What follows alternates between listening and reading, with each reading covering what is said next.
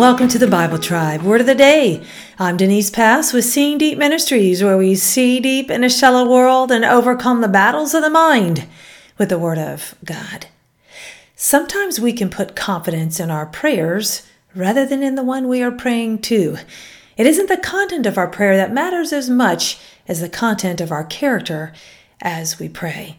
Reading today in the book of First Chronicles 1 through 5, and the verse of the day is First Chronicles 4 10.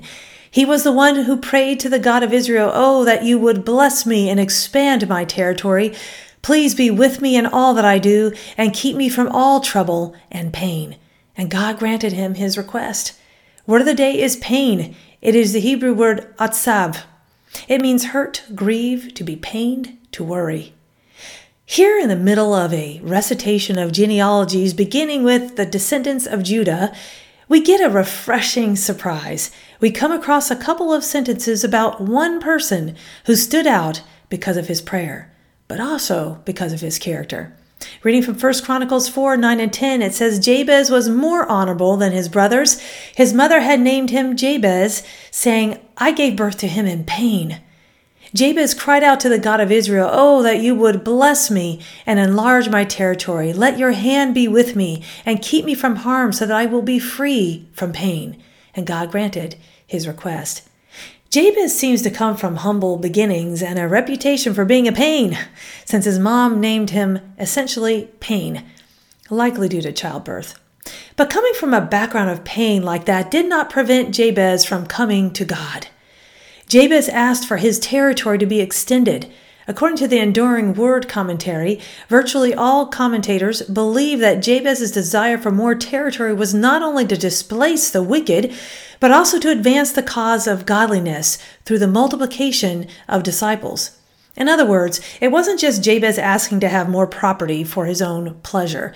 Jabez called on the God of Israel when he was undertaking some great and dangerous service in particular the conquest of the land of Canaan.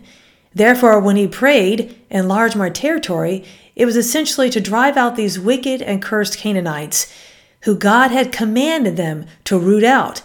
And therefore, he was justly asking God to bless him in this following of the command. Jabez asked that the hand of God would be with him. According to the Enduring Word commentary, the hand of the Lord is a biblical term for God's power and presence in the lives of his people.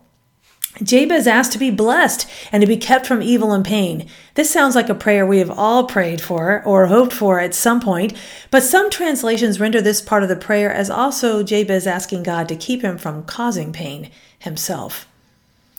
When we pray to God, our heart and our character matter when the purpose of our prayer is in line with God's will and purposes and for God's glory rather than ours, our answered prayers bless those around us and not just ourselves. What can you learn from Jabez's prayer? And is there a prayer you desperately need God to answer? No matter what pain has happened in your background, no matter what prayer seems out of reach for you, God is listening and He wants you to come to Him and pray. And sometimes I think what we need to do first is there's a prayer model called ACTS, A C T S. We come with adoration and confession and thanksgiving and then supplication. Go with God, friends, and join us tomorrow in the book of Hosea.